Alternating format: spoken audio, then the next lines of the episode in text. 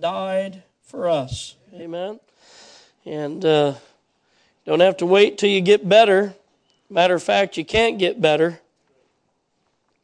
Just come to Him just as you are, and He'll take you, and He'll save you, and He'll change you, and He'll put peace and joy and hope where turmoil and unhappiness used to reign.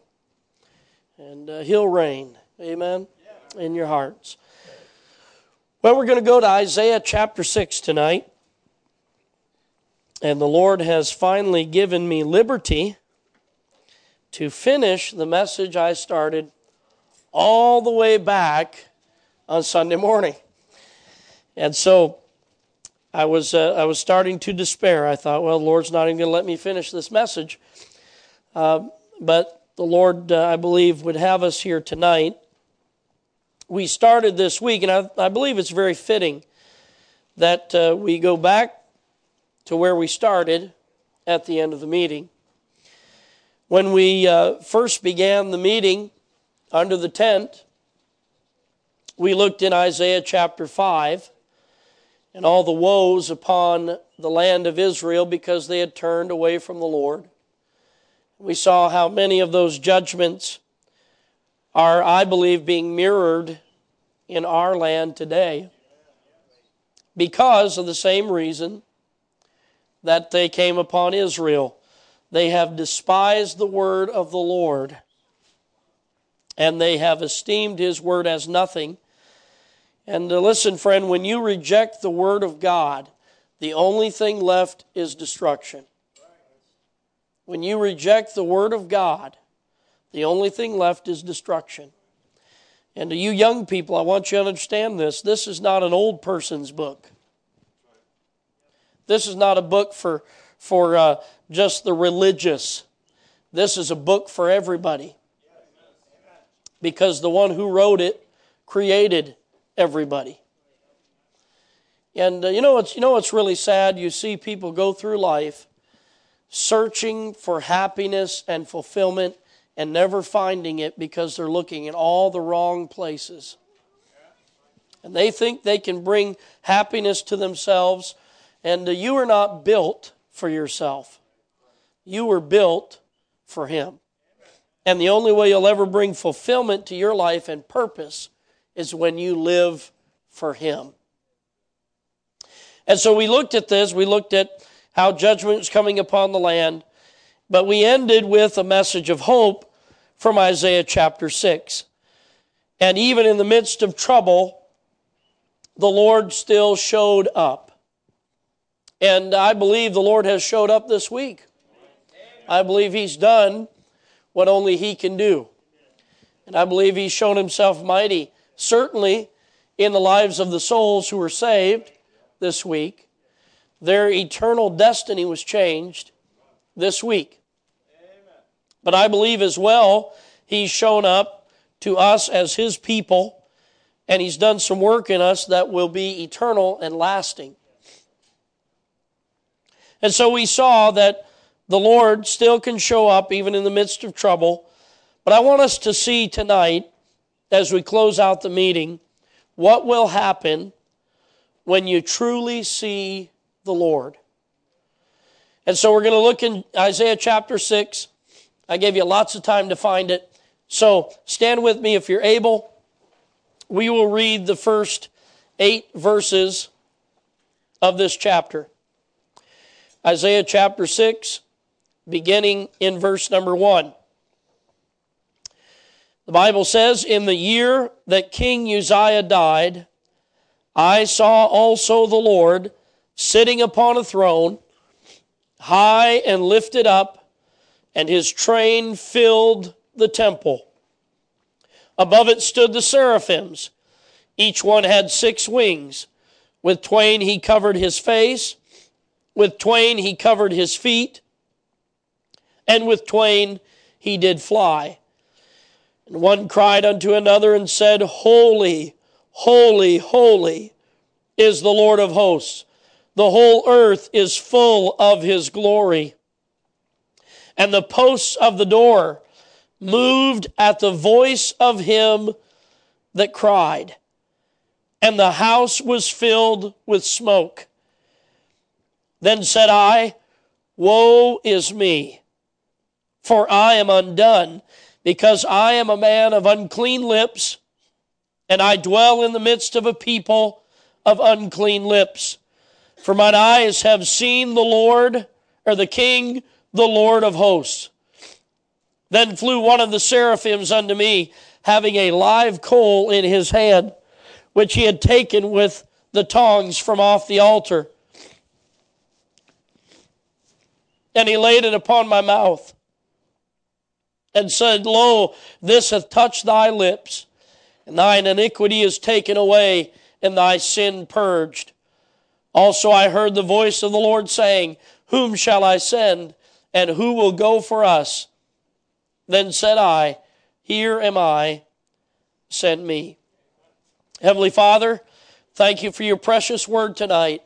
Thank you for this, an opportunity, another opportunity to gather under the old gospel tent, to preach the word of God, to hear the word of God preached, to feel the presence of God, and to have the Holy Spirit of God work in our hearts. And Lord, we come before you just as needy as we were Sunday. Lord, we need you to speak to us again. Father, we need the fire from heaven to fall upon us and stir our souls. Lord, I, we need you to give us understanding of your word, that we would know what it means to truly see you and know what it means, what will take place when we truly see you. Lord, we want to see you tonight, high and lifted up. We want to see your glory, your train fill the temple these temples that we live in. We are the temple of the living God. And Lord, we want your glory to fill these temples tonight. Lord, we know that there's not just a, a switch that we can flip to make this happen. This has to be an act of an almighty God, divine and supernatural. And so, God, I pray that you would do that in and amongst us tonight. For those who may be here tonight who are unsaved, Father, I pray that you would cause them to truly see you. That they would see their need, and that they would see the Lord Jesus, that they'd be born again, they'd be purged, they'd be cleansed. Lord, I pray as your people that we would desire to be clean vessels that you can use, fit for your use. And Father, we pray that in all things Jesus Christ will be glorified in Jesus' name we pray. Amen. Thank you for standing. You may be seated. If I can get a bottle of water, please. In this passage, we know that Isaiah is in a very low time in his life. Thank you, Brother Earl. He's in a low time in his life because, number one, because of the state of his nation. But number two, because he has just lost, and the nation has just lost a godly leader. Uzziah the king, the Bible says he died. Now, Uzziah was a godly king. He had made mistakes. He'd been wrong, just like we all have. But he loved the Lord. He not only was a good king, he also was a friend of Isaiah's. Isaiah had a very uh, uh, lengthy ministry. He ministered to five, he prophesied during the kingship of five kings of the nation of Judah. Isaiah was also part of the royal line. Uzziah was his friend, Uzziah was family, and now Uzziah is dead. And so Uzziah is off the scene. The nation's in a mess. And Isaiah doesn't know what to do until God shows up. One thing he knows for certain God is still on the throne and God's still in control. And it's good to know that in these perilous times which we live in, God is still God He's still on the throne. He's still all powerful. There's nothing that's happening that's taking him by surprise. and uh, he's at work. And I'm thankful on top of that, not only did he know that God was in control, but because of what transpires in, in chapter 6, he knows that God is still interested and he's still interested in Isaiah's life. He's still at work. He's not a God who is afar off. He is a God who is near.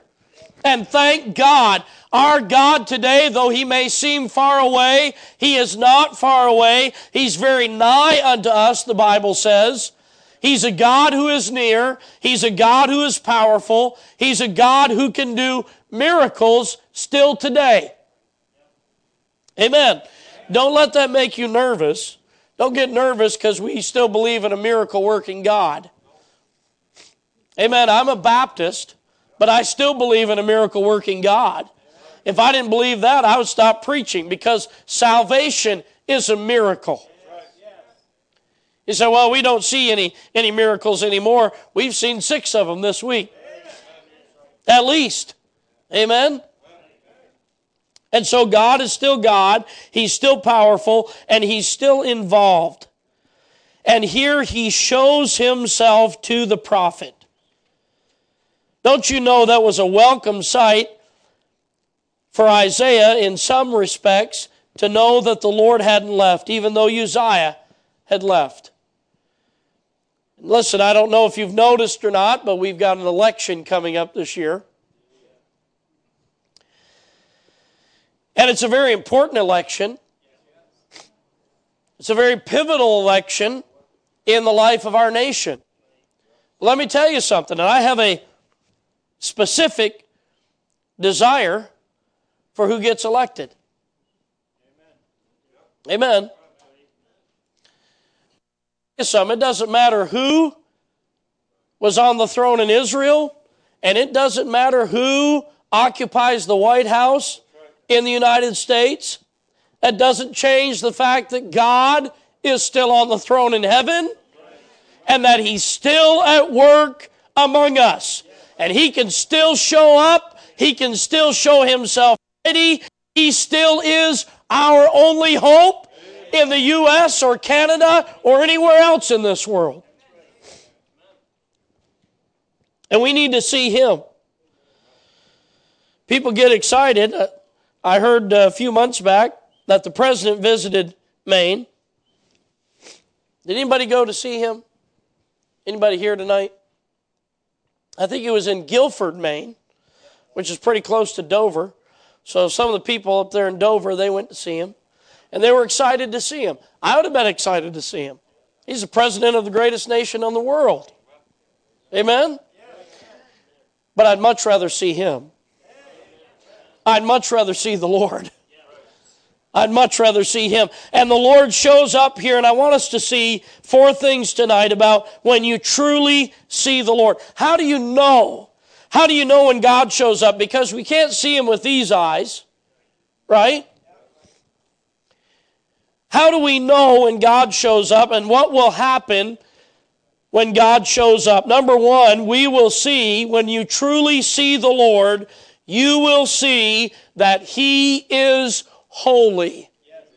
That He is holy. As the Lord enters into the temple, the Bible says that He's there sitting upon a throne. And above the throne are the seraphims. Seraphims are angelic beings that surround His throne and they worship Him day and night and uh, they never cease to worship him. And look what they say. They say, they cry one to another, Holy, holy, holy. They say, well, wouldn't it have been enough if they'd said it once? Well, God is in three persons the Father, the Son, the Holy Spirit, and He is a thrice holy God. When you see the Lord, you will see His holiness. There's much that's being portrayed as being the work of God these days, but it lacks true holiness. And anything without the signature of holiness upon it is not the signature of God. Doesn't matter you call it a church, it doesn't matter if you call it worship. If you're if you're if it's if it has the signature of flesh, it's not God, it's not the manifestation of God because God is holy. God is pure. I looked up the word holy because it's one of those words we all know, except we don't know it. Amen? Holy means properly, in its proper sense, it means whole. W H O L E. Entire or perfect in a moral sense. So, holiness is when someone is completely perfect in a moral sense. It is purity. It is lacking nothing. It is whole in its holiness. There's nothing missing. So when you see God, and when you read His Word, we can know that He is holy, that His Word is holy. That means God is lacking nothing, and His Word is lacking nothing. Now, why is that important? Because we do lack, and our Word lacks, and our world lacks. And what we lack, God can fill. That's why it says here that his train filled the temple. The Bible says, as believers, that our body is the temple of the Holy Ghost. You know, that, that temple was a, was a beautiful place. It was a place that was set apart for the worship of God, but that temple was nothing without the filling of God. It was powerless. It was just, it was just materials put together. And that's exactly what we are without the filling of God's Spirit. We're just materials together. We're empty. We're powerless. We're nothing. We need Him. We need fullness for our emptiness. We need His purity for our impurity. When you truly see the Lord, you will see that He is holy. Look at these seraphims. Each one of them had six wings. Well, what do you need? What they need six wings? Well, the Bible says, well, obviously, at the end of the verse, it says, with two of the wings they flew. That's usually what you think of when you think of wings. Use them to fly, but that's not all. With twain, they covered their face. And with twain, they covered their feet. They covered their face because they were not even as angelic beings created by God. They were still not worthy to look upon the holy God. You say, why did they cover their feet? Well, listen, in, in our walk of life, we, we get dirty. Our feet get dirty, don't they? We're out sure you'll see the idea of washing feet is getting clean before God because our feet come in contact with this cursed world. We get dirt on them. And just the fact that we go through this world, we get dirty, it speaks of impurity. And so they were not worthy to look. They were not worthy to show their impurity or their nakedness before God. And so they were covered. Why? Because God is holy, holy, holy. It grieves me to hear so many speak of our God as if He's like one of us. You know what He said to the psalmist? In Psalm 50, verse 23, they said this Thou thoughtest that I was altogether like unto thee. That's where they made the mistake. They thought mankind thinks that God is like him. That's why we say things like, understands. Come on. He understands, but that doesn't mean he agrees. He is holy.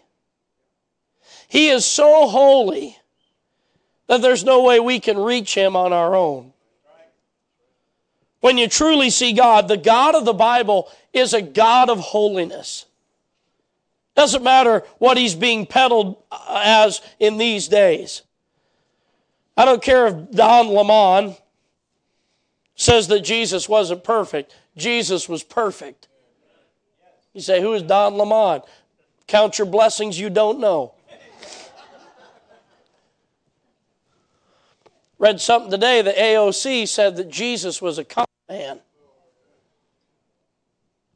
What blasphemy! What blasphemy! He's holy. He knew no sin. He was holy and harmless and separate from sinners. That is, he was in his own category. All have sinned and come short of the glory of God, but Christ knew no sin. Neither was guile found in his mouth. He was holy, holy, holy. Truly see God, you'll see that He is holy. When you see that He is holy, number two, you know what you'll see? That you are unholy. Look what it says in verse 4. He says, The posts of the door moved at the voice of him that cried. The house was filled with smoke. Why? It was moved because of the holiness of God, but that's not the only thing that moved. Isaiah was moved. What did he say? Verse 5 Then said I, Woe is me. As we pointed out Sunday morning, there were six woes mentioned in, in Isaiah chapter 5, and it was woe unto them, woe unto them, woe unto them, woe unto them, woe unto them, woe unto them. But when Isaiah saw God, he said, Woe is me.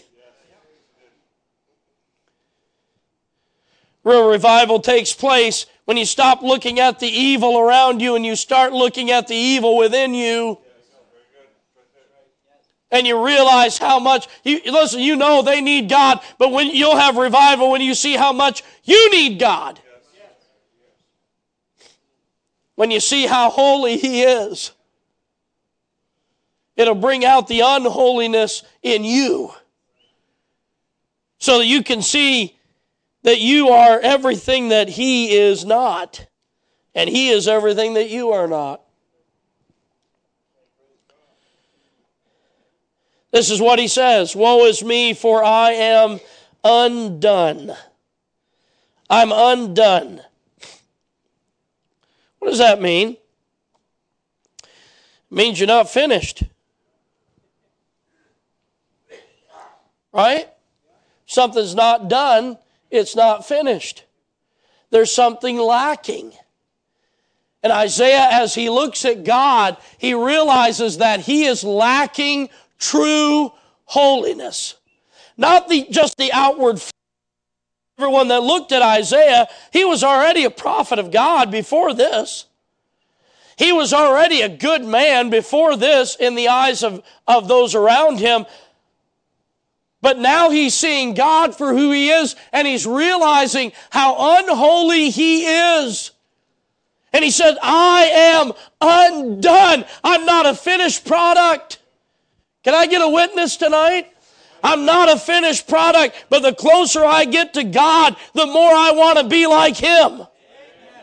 The closer I get to Jesus and the more I see His holiness and the more I see His truth, the more I see His righteousness, the more I see His love and His compassion and His servanthood, the more I want to be like Him. I worry about Christians that don't want to be like Jesus. I worry about them. One thing for sure, they're not getting a good look at the Lord. Because if you got a good look at the Lord, you'd get a proper look at you. You know, the Bible says about itself, it is a mirror. That is, when you look into this book, it looks into you.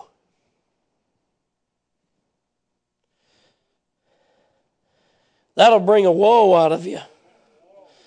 Woe is me, for I am undone. Watch what he says.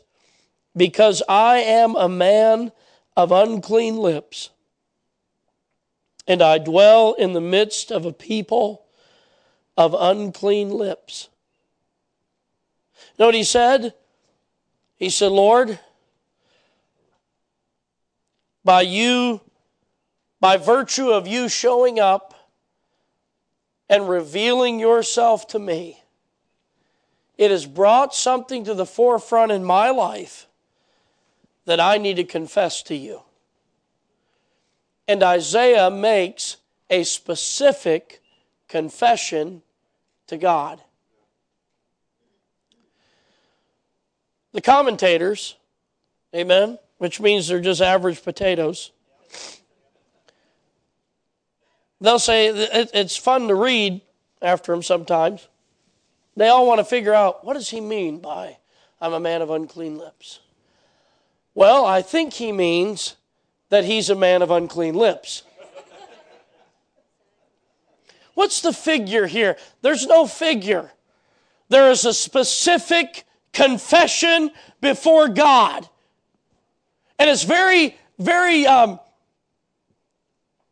very important that we see, make the connection. Here's, here's Isaiah. He is a prophet. I was talking with Elijah earlier this week.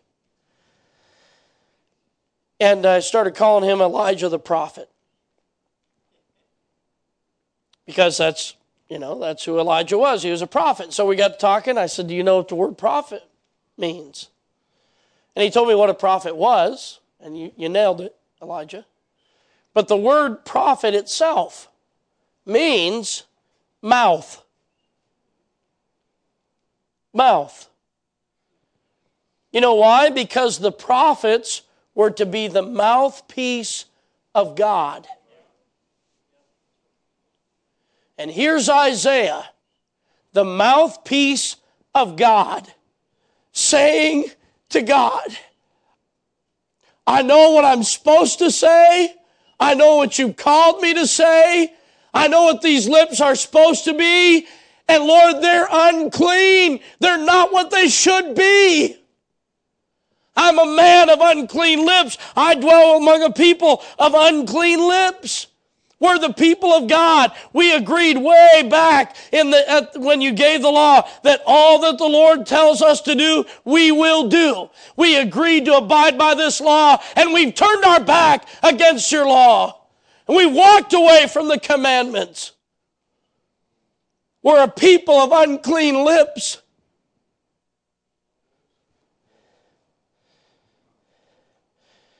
Now, look what else he says. The woe upon him, declared in verse 5, he says, For mine eyes have seen the King, the Lord of hosts.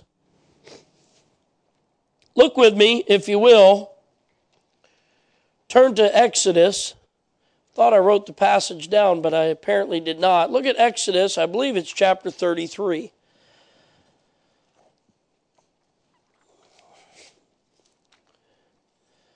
he's not only speaking of a woe because of the condition that he's in before the Lord,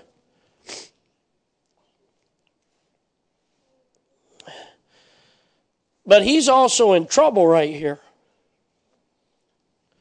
In verse number 19, well, verse 18 of Exodus 33, Moses is talking to the Lord, and he says this, and he said, I beseech thee, show me thy glory.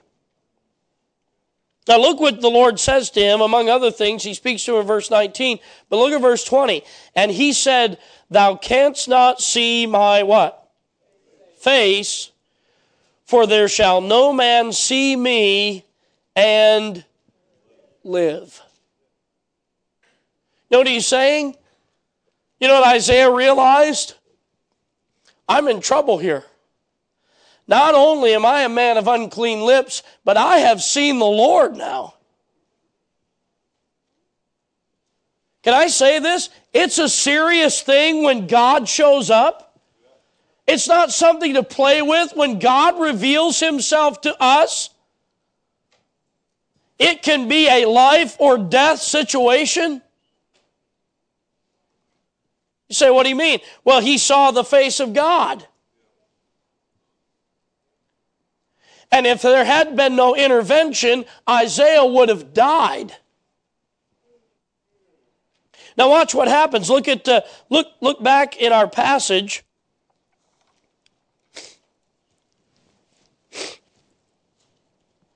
Look at verse number 6. Then flew one of the seraphims unto him unto me having a live coal in his hand which he had taken with the tongs from off the altar.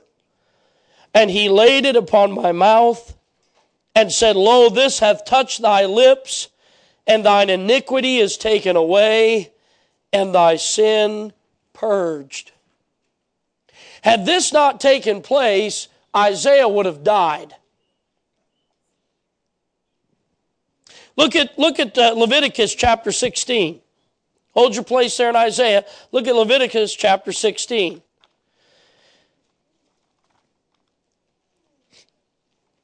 See, the Bible tells us in Habakkuk 1:13 that the Lord is of purer eyes than to behold iniquity. So the Lord is so holy that he cannot look upon sinful man. And yet, sinful man is so unholy that he cannot look upon God and live. Look at Leviticus. Leviticus, what did I tell you? 16.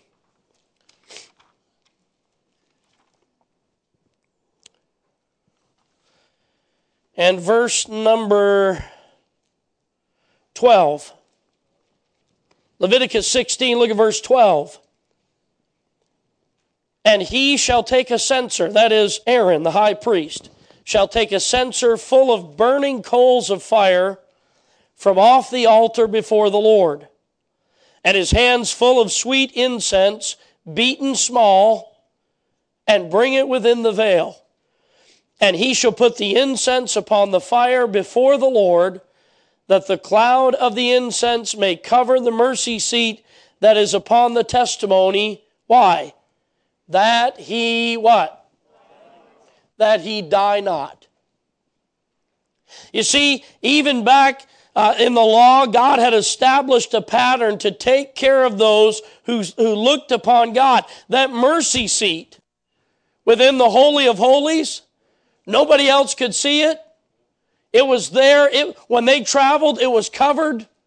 Nobody looked upon that mercy seat because it was holy, holy, holy. They couldn't look upon and live. Uh, matter of fact, uh, in, in Judges chapter 6, I believe it is, 70,000 men of Israel died because they looked in the ark.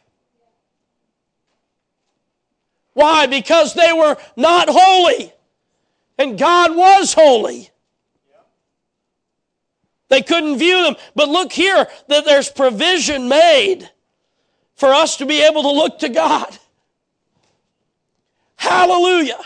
There's provision made. Here, Aaron, the Bible says he was to take a censer full of burning coals of fire from off the altar. Isaiah 6, what happened? They took a coal from off of the altar. What takes place on an altar? A sacrifice. And that sacrifice was consumed upon that altar. And with the, the, the remnants of that sacrifice that was made, he could bring some sweet incense, beaten very small, a picture of humility, and lay that incense upon the fire, the coal. You know, the Bible calls the Lord, it calls him the rock. And if you cast yourself upon him, you'll have mercy. Now, if you don't cast yourself upon him, he'll grind you to powder. In casting yourself upon that rock, but things broken can be fixed. And here's Isaiah. You know what he's doing? He's casting himself upon the mercy of God and he's broken over his condition that he is unholy. But God makes provision by taking that live coal off that altar, the sacrifice that had been made so that Isaiah wouldn't have to die. And he brings it over and he touches his lips with that hot coal. Why did he touch his lips? Because that's where his problem was. I'm a man of unclean lips. And God touches his lips, with that coal, the altar. Now, normally, that would burn and consume. But this is not a normal encounter. Naturally, this would destroy, but this is a supernatural encounter. And because Isaiah is broken before God, his condition, about his condition before God, when that live coal touches him, instead of destroying, it delivers. It brings healing. It brings purging. Now, you know what? There's others in the scripture where God sent down fire from heaven and destroyed them. Didn't deliver them, destroyed them. So, why are some delivered and some destroyed? It depends on the condition of the heart. Those who are destroyed were standing in defiance against a holy God. And God, in His holiness and in His justice, destroyed them. But Isaiah is broken concerning his condition. And when the fire comes his way, instead of destroying him, it delivers him. He said, Your iniquity is cleansed, your sin is purged. And this is the third thing I want us to see. When you truly see the Lord, you'll see that He is holy. You'll see that you are not, but you'll see that He can make you holy. He can make you holy. He can take a crooked stick and make it straight. He can take a broken thing and fix it. He can take a, a dirty thing and wash it. Hallelujah. And there are many testimonies of that under the tent tonight. You know because you were dirty, you were crooked, you were broken, and you came to the Lord, and by His saving grace, He changed your life. He can make you holy. Nobody can make a clean thing out of unclean thing except God.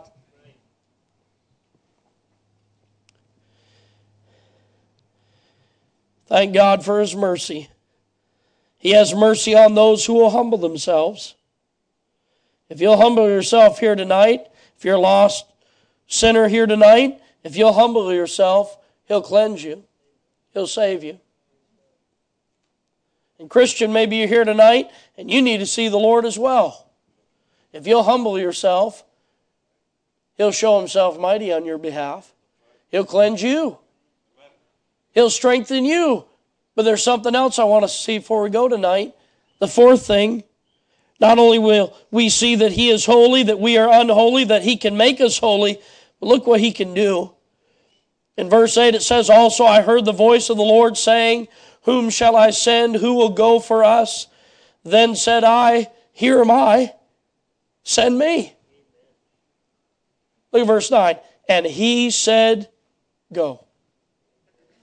You know what the Lord can do? You truly see the Lord? He can make, He can cause you and use you to do a holy work for Him. Isn't it amazing that God could use us to accomplish holiness? It's all Him. You know what He's looking for? He's just looking for a vessel. He said, Who's going to go for us? Whom shall we send? The call is going out. I've got a job to be done. Who's going to do it? And Isaiah said, I'm here. I'll go. And the Lord doesn't say, Well, let me look at your qualifications.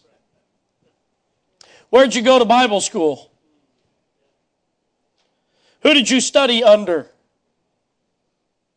I'm not against all that stuff, but you don't need all that stuff. You need Him. You know who Isaiah studied under? God. You know who prepared Isaiah for ministry? God. That's the number one requirement. Now, notice God didn't call Isaiah till he cleansed him. And God didn't cleanse him until he confessed. But when Isaiah confessed his need of the Lord and the Lord cleansed him, the Lord called him and he sent him. Now, if you read down through here, it doesn't look like it's going to be much of a ministry. Look at it. Look what it says, verse 9. He said, Go and tell this people, Hear ye indeed, but understand not, and see ye indeed, but perceive not. Make the heart of this people fat, and make their ears heavy, and shut their eyes, lest they see with their eyes, and hear with their ears, and understand with their heart, and convert, and be healed. Then said I, Lord, how long? Come on, you'd be asking the same thing, right? Well, here's the ministry I want for you. I want you to go preach, but nobody's going to listen. Wow. Well, that doesn't sound very exciting at all. Well, what's the problem? Well, their heart is going to get fat. Their eyes are getting, are, are, are, are getting dim. Their ears are getting dull. They're not listening because they're so full of prosperity, they're not going to listen to your, your message. And Isaiah says, How long is that going to be? He answered, Until the cities be wasted without inhabitant, and the houses without man, and the land be utterly desolate. You know what he's saying? Until there's no one else to preach to. Just preach the truth until there's no one else to preach to. Just preach until there's no one else to preach to. Now, look what he says further down. He, he says in verse number 13, he says, But yet in it shall be a tenth. So, what's that? That's 10%. You know it as Baptists, you know it as the tithe. Amen? Tithe is 10%. You know what he said? Listen, I, I said the, the, the, majority of people are not going to listen, but there will be a remnant. There will be some. And our, our world in which we live, the majority of people do not care about God. They don't care what God has to say. They don't care what God's word has to say. They're not moved by the cross. They're not moved by the resurrection, but there are some. There are some who will still hear the old, old story of Jesus and His glory. And so our job is not to figure out how many are going to come or how many are not going to come. Our job is to just go and to preach and to tell and to cast that gospel net and to keep showing people the love of Christ. And we're going to see some come. The majority probably won't, but some will come. And let's be faithful until the Lord calls us home. You talk about needing a revival. Here's one area we need a revival in of just doing what God says because it's right. Well, what works? Does this work? Does that work? Does it? And I'm not I'm not against that. But listen, whether it works or not, if God says do it, we're doing it. Come on. A lot of people, they, they've, they've, they've, become, they've become results oriented instead of righteousness oriented. And we need to just get back to doing what is right because God said so, whether it works out on paper or not. Because we serve the God of the impossible. And your figure, figures probably won't add up, but God's still at work. I'll tell you one thing my figures don't add up very, very often. And what I'm doing, amen. So, how do you do this? How do you do that with 11 kids? And how do you do that with a great big bus? And how do you, you know, how do you, I don't do it. He does it. That's not my job to worry about how the, how the ends are going to meet and if the numbers match up. That's his job. What he's called us to do, we need to be faithful to do and let him take care of the rest. Let him take care of the results. Just be faithful. Why? Because God has chosen us to do a holy work. He's called us to be the bearers of the gospel of Jesus Christ. He's called us to be His ambassadors. We are representing His Son to the world. What an honor. What a privilege. David Livingstone said this, the great missionary to Africa. He said this. He said, if a commission from an earthly king is an honor. Why is a commission from our heavenly king a sacrifice?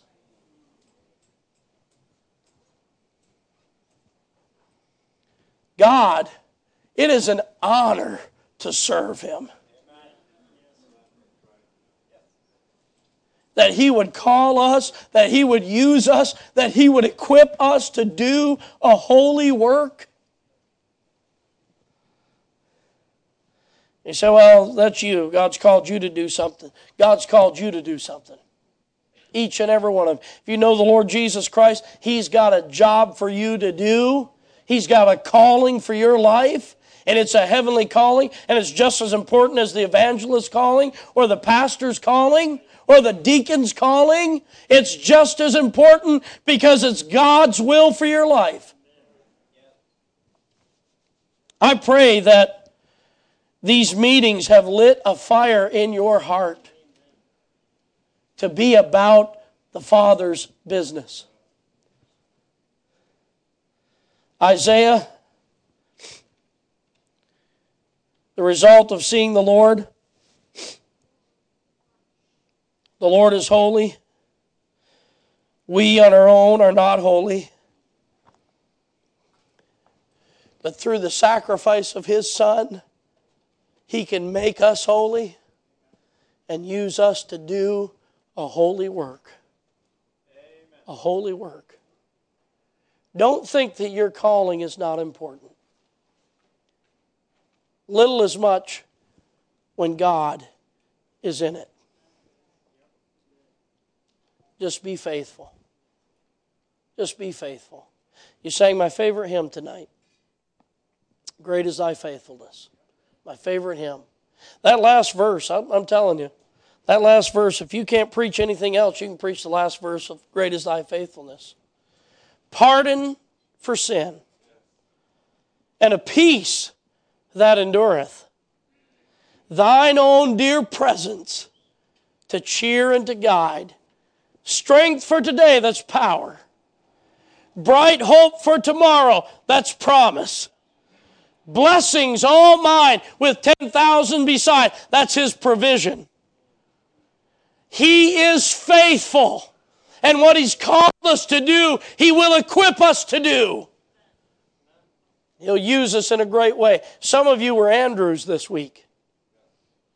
So, what's that mean? You brought your friends and your loved ones to Christ, they got saved.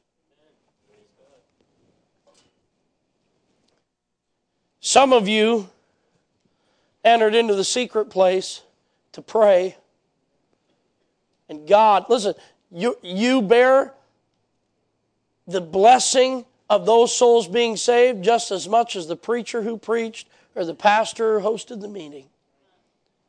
Because we are laborers together. Why don't you just determine tonight, Lord, I know I'm nothing. I'm unworthy. I'm unholy. But Lord, you are holy, and I believe that you can cleanse me and you can use me to do a holy work. And tonight, Lord, I'm just saying to you once again, I am yours. Use me, fill me, cleanse me, empower me. so that I can be a vessel fit for the Master's use. Heavenly Father, Thank you for what you've done this week. And Lord, we look to you to continue what you've begun in our hearts this week, in the days to come, in the weeks and months and even years. Lord, we're looking forward to you coming back, and we would love if you came back tonight. But God, until that trumpet sounds, we have a calling upon our lives as believers.